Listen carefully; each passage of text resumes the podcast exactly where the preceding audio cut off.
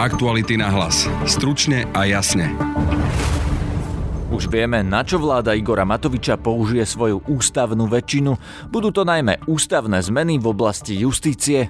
Naozaj, že ponuka pre sudcu prišla z jednej strany, ale keď bola z druhej strany väčšia, tak väčšia brala. Chystá sa očista súdnictva či previerky majetku sudcov a ich rodín.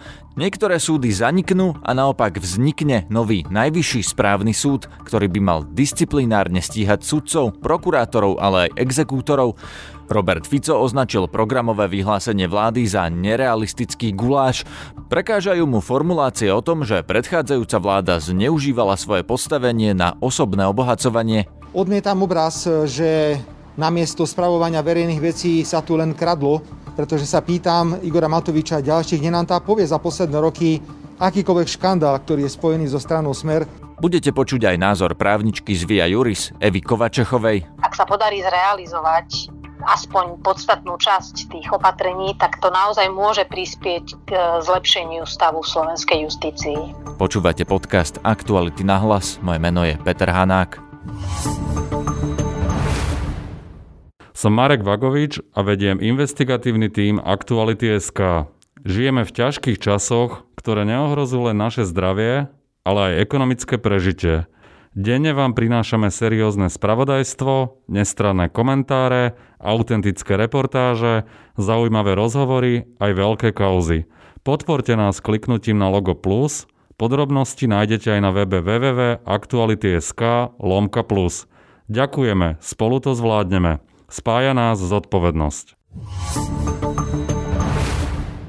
Vláda Igora Matoviča predložila parlamentu programové vyhlásenie, ktorého prioritou je boj proti korupcii a na to nadvezuje reforma justície. Igor Matovič dnes v parlamente rečnil aj o pôdohospodárstve či zdravotníctve. Spomeniem verejných zdravotníkov. Na týchto ľuďoch stojí systém testovania, ktorý je tak veľmi dôležitý pri odhalovaní choroby COVID-19. Tí ľudia robia za 600, 700, 800 eurové platy. Vysokoškolskí vzdelaní ľudia Ďalšia koaličná strana Sloboda a Solidarita je najviac hrdá na opatrenia na zlepšovanie podnikateľského prostredia. Avšak najväčšie upratovanie zrejme nastane práve v justícii. Chystajú sa previerky majetku všetkých sudcov a ich rodín. Niektoré súdy sa budú rušiť alebo zlúčovať a možno sa budú aj na novo vyberať predsedovia súdov. Nebudeme tolerovať žiadnu korupciu. Napriek ťaživej situácii si uvedomujeme, že očista Slovenska a slúbené zmeny pred voľbami nemôžu čakať do konca súčasnej krízy. Predkladáme preto toto programové vyhlásenie, ktoré je najambicióznejším plánom na zmenu fungovania Slovenska k lepšiemu v jeho histórii. Z mafiánového telefónu sme sa dozvedeli, že rozsudky boli na predaj. Že mafián mal svojich ľudí vo vedení polície, vo vedení prokuratúry, vo vedení Najvyššieho súdu alebo Ministerstva spravodlivosti. Dozvedeli sme sa, že Veľakrát to bolo o tom, že naozaj, že ponuka pre sudcu prišla z jednej strany, ale keď bola z druhej strany väčšia, tak väčšia brala. Toto je výsledok vládnutia bývalej vládnej strany Smer a pevne verím, že do budúcna už nikdy viac vládnúcej. Na konci zomierali nevinní ľudia len preto, lebo mafiánovi chceli pozrieť na prsty, že písali o ňom články, a chceli, aby sa zabezpečila spravodlivosť. Ešte kým sa dostaneme ku konkrétnym opatreniam v oblasti justície, pustíme si reakciu opozície. Poslanci Smeru pri predkladaní programového vyhlásenia odišli zo sály. Predseda Smeru Robert Fico. Dámy a páni, prepáčte, ale ak si prečítate prvú stranu vyhlásenia vlády, tak sú tam e, veci, ktoré nemôžeme akceptovať, nemôžeme ich prijať a nemôžeme v žiadnom prípade prijať takúto formu diskusie v Národnej rade. V úvode tohto vyhlásenia sa totiž hovorí, že sme zneužívali orgány činné trestnom konaní na prenasledovanie nevinných ľudí alebo nepohodlných ľudí. Ak má Igor Matovič na mysli sám seba alebo je daňový podvodník, ak má na mysli Andrea Kisku, ktorý je daňový volebný pozemkový podvodník a ďalší, tak potom my sme spokojní, ak títo ľudia mali problém so zákonom.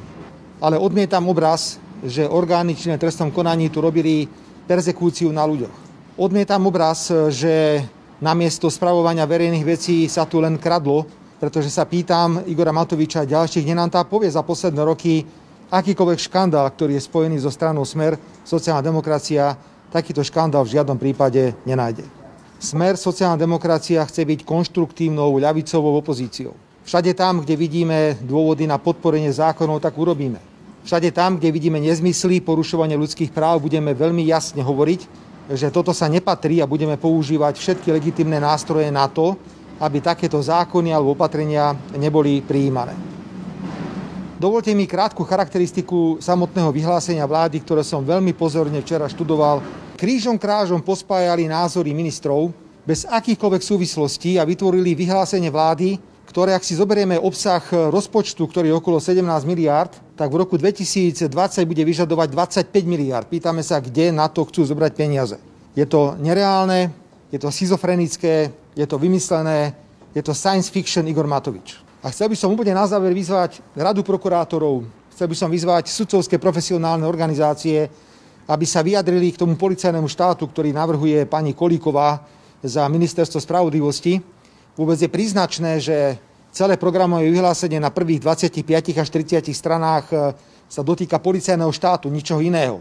Matovičová vláda chce sudcov nad 65 rokov a ústavných sudcov nad 70 rokov poslať automaticky do dôchodku. V praxi by to mohlo v najbližších rokoch znamenať povinný odchod sudcov generácie Štefana Harabina, ktorí do súdnictva nastúpili ešte za komunistickej totality. Z ústavných sudcov by bol prvý na rane bývalý poslanec Smeru Mojmír Mamojka, ktorého meno sa spomína aj v tréme a ktorý bude mať 70 už v júli. Celú analýzu o tom, čo presne plánuje táto vláda v oblasti súdnictva, nájdete už od polnoci na webe Aktuality.sk. Rozhovor s ministerkou Máriou Kolíkovou o jej plánoch si môžete vypočuť v podcastoch zo 6. a 7. apríla aj v prepise týchto rozhovorov, ktorý nájdete pod názvom Preveríme majetky všetkých sudcov aj s rodinami. Na majetok sa treba pozrieť všetkým sudcom. U tých sudcov, u ktorých ten majetok, ten test majetku neprejde, treba ísť hlbšie. Ja tvrdím, že v prvom rade sa treba pozrieť na funkcionárov súdu, a potom určite ísť na súdy, ktoré sú dnes, e, javí sa ako najviac postihnuté e, tou dôveryhodnosťou a to je Bratislavské, Bratislavské súdy a Najvyšší súd. Tento priestor pre takúto previerku by tu mal byť daný a ten, kto by podľa mňa mal vlastne tú previerku realizovať je e, v čo najväčšej možnej miere súdna rada v tejto chvíli mám už na linke právničku Evu Kovačechovú zo Združenia Via Juris. Vítajte. Dobrý deň, prajem. Pani Kovačechová, ako sa vy pozeráte na to programové vyhlásenie vlády z toho pohľadu, že či v justícii pomôže naozaj očistiť slovenské súdnictvo tak, ako to vlastne hovoria všetky politické strany v dnešnej koalícii? Z môjho pohľadu je programové vyhlásenie vlády v tej časti, ktoré sa, ktorá sa týka právneho štátu a teda justície veľmi progresívne a ambiciozne, by som povedala. A myslím si, že naozaj môže prispieť, ak sa podarí zrealizovať aspoň podstatnú časť tých opatrení, tak to naozaj môže prispieť k zlepšeniu stavu slovenskej justícii. Čo konkrétne myslíte? Lebo tam tých opatrení je naozaj veľa. Skúste pomenovať jedno, dve, ktoré sú z vášho pohľadu také najdôležitejšie pre očistú justície.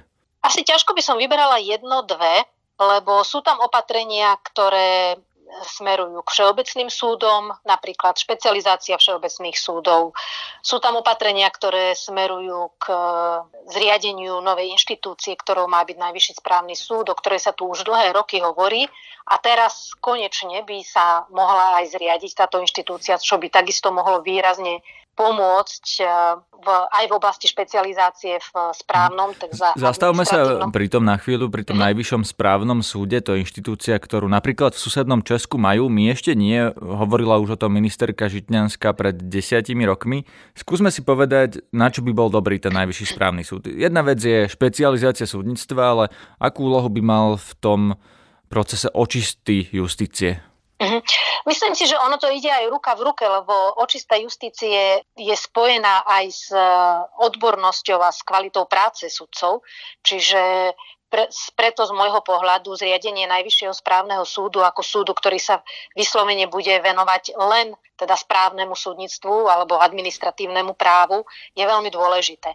Ale zároveň e, po vzore toho českého najvyššieho správneho súdu by sme mohli aj my uvažovať, a takisto je to nadizajnované aj v programovom vyhlásení vlády, že tento súd, teda najvyšší správny súd by mohol zároveň slúžiť aj ako súd, kde by sa prejednávali disciplinárne previnenia sudcov, ale aj prokurátorov, prípadne notárov, exekútorov. Viete si predstaviť, že aj advokátov?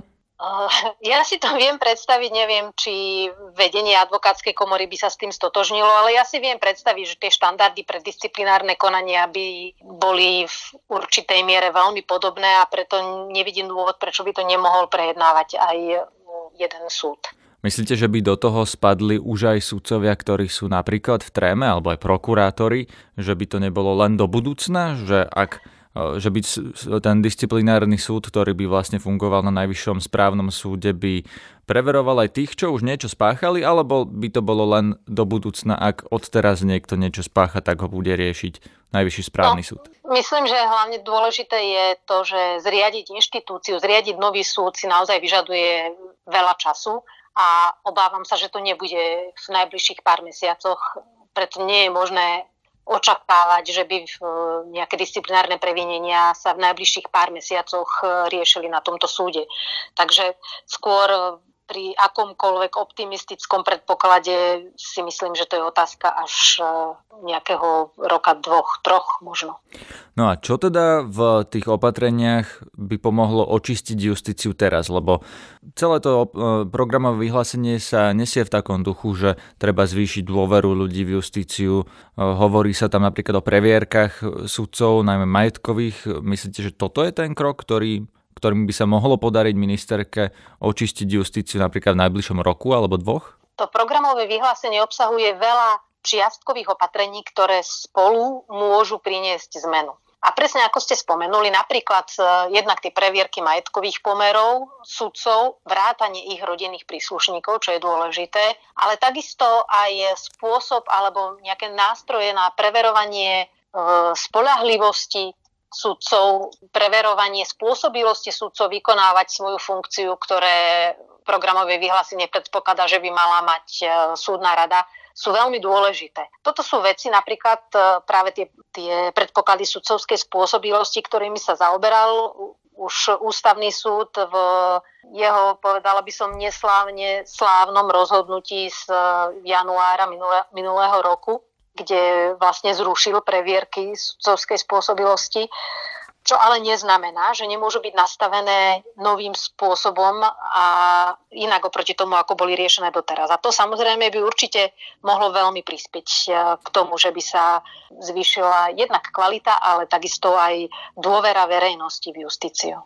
A myslíte, že by to nezrušil ten ústavný súd znova? Teda ja viem, že teraz je tam už vlastne iná partia sudcov ako tá, čo zrušila tie pôvodné previerky, ale nie je tam naozaj ústavnoprávny dôvod, pre ktorý by previerky sudcov vlastne nemali byť a obzvlášť spätne, že všetkých sudcov, ktorí už sú vo funkciách? Mm, záleží, teraz hovoríme o veľkej neznámej, pretože nevieme, ako presne by mala vyzerať tá právna úprava a záleží teda od toho, akým spôsobom sa príjme, čo, čo všetko v nej bude zahrnuté, aké, aké síly, respektíve aké inštitúty do nej budú zapojené. Čiže ťažko sa hovorí o tom, že či by to mohlo alebo nemohlo byť v rozpore s ústavou, ale myslím si, že aj to rozhodnutie akokoľvek je nešťastné, podľa mojej mienky, myslím teraz rozhodnutie ústavného súdu, dáva možnosti, ako sa dá upraviť aj, aj táto oblasť justície. Osobitne vo vzťahu k novým sudcom, teda ku kandidátom, ktorí sa ešte len uchádzajú o pozíciu sudcu, tam e, ten priestor je oveľa väčší. Ale myslím, že sú možnosti, ako by sa to dalo riešiť aj vo vzťahu k sudcom, ktorí už v súčasnosti sú vo funkcii. Poďme ešte k tej reorganizácii súdov. Ak som správne pochopil to programové vyhlásenie vlády, tak to znamená, že ak sa to podarí presadiť, tak budeme mať menej súdov, ale viac špecializovaných, čo znamená, že príde asi k nejakému zlučovaniu alebo rušeniu dokonca nejakých súdov a zavádzajú sa lehoty na rozhodnutia, čiže mali by vlastne trvať kratšie tie, tie konania, mali by byť prísnejšie obmedzené a prípadne postihované prieťahy? Takto tomu rozumiem aj ja. podľa toho, teda, čo som čítala vyplý, z programového vyhlásenia vyplýva, že jednak teda sa má vlastne prepísať, ako keby prerobiť e, súdna mapa na Slovensku. E, mali by sa zriadiť e, nové obvody súdov a v rámci nich by sa mal teda jednak znížiť počet súdov a to tak okresných ako aj krajských podľa všetkého, alebo minimálne by tie krajské mohli mať nejaké nové obvody a zároveň by sa teda mali súdy vo väčšej miere špecializovať. Osobitne sa tam hovorí aj o, o, o agende rodinoprávnej. Čo všetko by mohlo viesť k tomu, takisto, že by sa že by sa mohla jednak urýchliť rozhodovanie a, a zároveň skvalitniť rozhodovanie súdov. To znamená, že by sme už neboli svedkami toho, treba ako sme v súčasnosti, že jedna vec e, pendluje niekoľkokrát medzi prvostupňovým a odvolacím súdom. A nie je to taká dvojsečná zbraň, tá špecializácia súdov, lebo predsa len vieme, že niektoré tie bratislavské súdy, ktoré sa často spomínajú aj v tréme, mali určité špecializácie. Jeden robil napríklad zmenky, no tam predseda toho okresného súdu skončil vo väzbe. Ďalší sudcovia z ďalšieho okresného súdu v Bratislave, ktorí sa špecializovali na obchodné spory, takisto boli ovplyvňovaní Marianom Kočnerom. Vieme to už dnes, tí ľudia sú obvinení, niektorí sedia vo väzbe, niektorí sú trestne stíhaní na slobode. Nie práve špecializácia sudcov cestou k tomu, aby bolo pre tých, ktorí chcú ovplyvňovať, aby vedeli, že ktorý sudca to zrejme dostane na stôl, keď ich bude len niekoľko? Dôvodom, prečo títo sudcovia zlyhali, nebola ich špecializácia, ale ich e, chabé, morálne a hodnotové ukotvenie. Čo sa týka špecializácie, ja nepredpokladám, v tom programovom vyhlásení som to nejak e, nespadala, ale nepredpokladám, že by to znamenalo, že by sa mal e, obmedziť náhodný výber sudcu v prípade sporu. Takže nemyslím si, že že toto by malo byť na úkor nejakej spravodlivosti, skôr naopak teda. Ak e, dobre rozumiem tej špecializácii, tak e, tiež by to znamenalo to, že nie každý okresný súd by riešil úplne všetky agendy, ale že vybrané súdy by riešili niektoré agendy, ktoré je menej, ale o to viac by sa potom súdcovia mohli tej agende venovať a ísť do hĺbky v nej. Um, to znamená, že nejaký, povedzme, okresný súd v Žiari nad Hronom by mohol riešiť agendu pre obvody okresných súdov aj povedzme Banskej Bystrice a Zvolena. Ak by tam mali a... sudcov špecializovaných Presne tak. napríklad na nejaké dane alebo niečo také? Áno, na nejakú osobitnú agendu. Rozumiem. Poďme ešte k zaisťovaniu majetku, lebo to je tiež uh, také opatrenie, o ktorom hovorila terajšia ministerka pani Kolíková ešte pred voľbami, že to, keby to bolo zavedené, tak to napríklad obmedzí prípady ako Bašternák, ktorý previedol svoj majetok na iné osoby predtým, než vlastne stihol dostať trest prepadnutia majetku. V tej podobe, ako je to napísané v programovom vyhlásení, podľa vás to pomôže? Už sa nezopakuje prípad Bašternák? Tak ja dúfam, že hej, je to písané relatívne stručne, čiže neviem e, zatiaľ si predstaviť úplne presne, ako by mala vyzerať tá úprava, ale minimálne, čo je zrejme, je jasné, akým smerom e, vlastne sa uvažuje v prípade zaisťovania majetku, najmä teda majetku získaného nelegálnou činnosťou. A, takže myslím, že to dáva nádej na to, aby, aby sme sa, ak nie 100%, tak v maximálnej možnej miere vyhli takej situácii, ako sme čelili v prípade Bašternák. A na záver posledná otázka. Je to podľa vás všetko realistické, lebo teraz sme nevymenovali možno ani štvrtinu toho, čo vlastne ministerka Kolíková navrhuje v tom programovom vyhlásení. Okrem toho je tam ešte prokuratúra, ústavný súd, množstvo ďalších vecí, podnikateľské prostredie, ako je ovplyvňované no, práve právom, nové pravidlá pre legislatívu. Čiže je tam toho veľké množstvo. Dá sa to podľa vás stihnúť? Je to realistické? Nepostavia sa tomu na odpor napríklad sudcovia?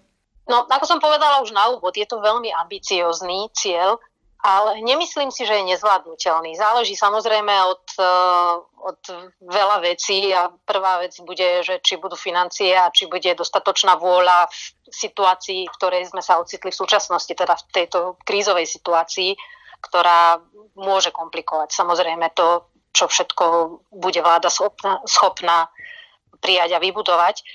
Ale myslím si, že aj vzhľadom na to, že tam vidno určitú kontinuitu v, v tom, čo začala vlastne realizovať už e, predtým e, pani ministerka Žitňanská, tak to dáva nádej, že tá šanca na to, aby sa naozaj aspoň veľká väčšina opatrení, ktoré sú predložené v, alebo predstavené v tomto programovom vyhlásení, aby sa zrealizovali a úspešne. To je na dnes všetko.